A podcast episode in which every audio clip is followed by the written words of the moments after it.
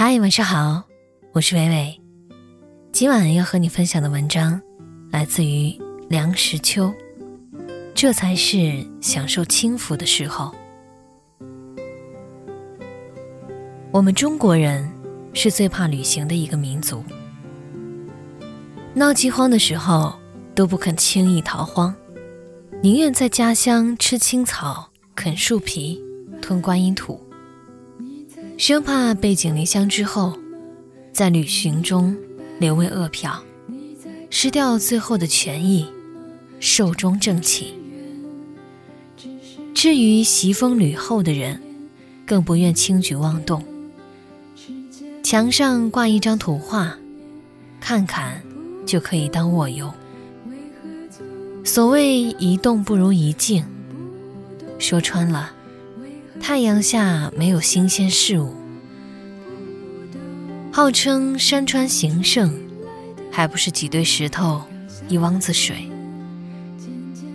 我记得做小学生的时候，郊外踏青是一桩心跳的事儿，多早就筹备，起个大早，排成队伍，擎着校旗，鼓乐前导。事后下星期还得做一篇远足记。才算功德圆满。旅行一次是如此的庄严。我的外祖母一生住在杭州城内，八十多岁，没有逛过一次西湖。最后总算去了一次，但是自己不能行走，抬到了西湖，就没有再回来，葬在湖边山上。古人云：“一生能着几两金。”这是劝人及时行乐，莫怕多费几双鞋。但是旅行果然是一桩乐事吗？其中是否含有着多少苦恼的成分呢？出门要带行李，那一个几十斤重的五花大绑的铺盖卷儿，便是旅行者的第一道难关。要捆得紧。要捆得翘，要四四方方，要见棱见角，与稀松露馅的大包袱要迥异其趣，这已经就不是一个手无缚鸡之力的人所能胜任的了。关卡上偏有好奇人要打开看看，看完之后便很难再得复原。乘兴而来，兴尽而返。很多人在打完铺盖卷之后，就觉得游兴已尽了。在某些国度里，旅行是不需要携带铺盖的。好像凡是有床的地方就有被褥，有被褥的地方就有随时喜欢的被单。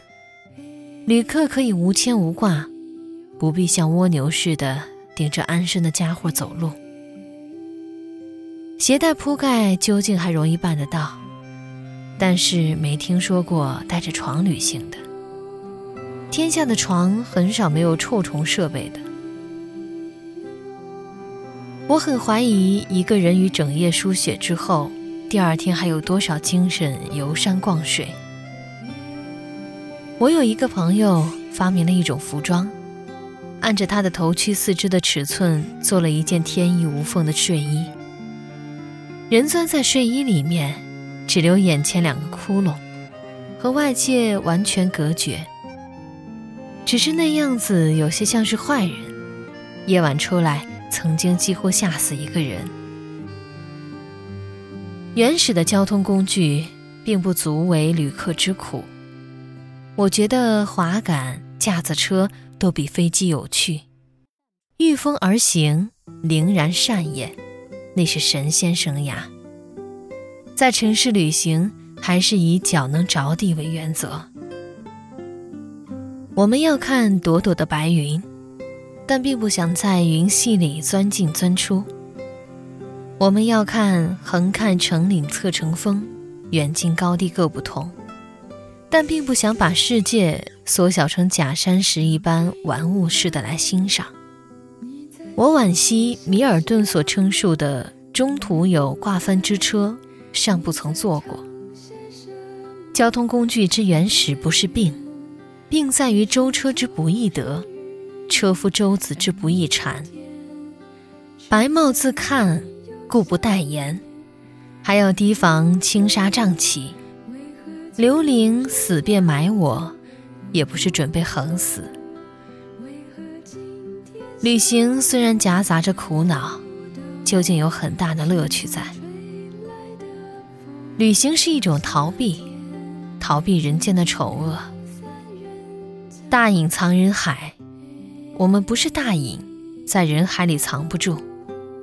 岂但人海里安不得身，在家园也不容易遁迹。成年的圈在四合房里，不必养屋就要兴叹；成年的看着家里的那一张脸，不必牛衣也要对气。家里面所能看见的那一块青天，只有那么大块。取之不尽、用之不竭的清风明月。在家里都不能充分享受，要放风筝需要举着竹竿爬上房脊，要看日升月落需要左右邻居没有遮拦，走在街上熙熙攘攘，磕头碰脑的不是人面兽就是可怜虫。在这种情形之下，我们虽无勇气披发入山，至少。为什么不带着一把牙刷，捆起铺盖出去旅行几天呢？在旅行中，少不了风吹雨打，然后倦飞枝还。觉得在家千日好，出门一时难，这样便可以把那不可容忍的家，变为暂时可以容忍的。下次忍耐不住的时候，再出去旅行一次。如此的折腾几回，这一生也就差不多了。旅行中没有不感觉枯寂的，枯寂也是一种趣味。哈斯利特主张在旅行时不要伴侣，因为如果你说路那边的一片豆田有股香味儿，你的伴侣也许闻不见；如果你指着远处的一件东西，你的伴侣也许是近视的，还得戴上眼镜看。一个不合意的伴侣当然是累赘，但是人是个奇怪的动物，人太多了嫌闹，没人陪着嫌闷，耳边嘈杂嫌吵，整天咕嘟着嘴又怕口臭。旅行是享受轻浮的时候，但是也还想拉上个伴儿。只有神仙和野兽，才受得住孤独。在社会里，我们觉得面目可憎、语言无味的人居多，避之唯恐或晚；在大自然里，又觉得人与人之间是亲切的。到美国落基山上旅行过的人告诉我，在山上若是遇见另一个旅客，不分男女老幼，一律脱帽招呼。寒暄一两句，这是很有意味的一个习惯。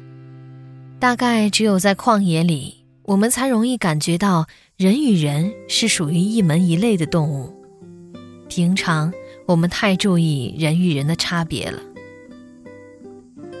真正理想的伴侣是不易得的。客厅里的好朋友，不见得即是旅行的好伴侣。理想的伴侣需具备许多条件，不能太脏，如鸡书叶，头面长一月十五日不洗，不太闷痒不能木，也不能有洁癖，什么东西都要用火久开，不能如泥塑木雕，如死鱼之不张嘴，也不能终日喋喋不休，整夜鼾声不已，不能油头滑脑。也不能蠢头呆脑，要有说有笑，有动有静。静时能一声不响地陪着你看行云、听夜雨；动时能在草地上打滚儿，像一条活鱼。这样的伴侣，哪里去找？听完梁实秋的这篇文章，初夏的五月，你是否也有了想去旅行的冲动呢？深夜十点，陪你读书，我是伟伟，我站在原地等你回来。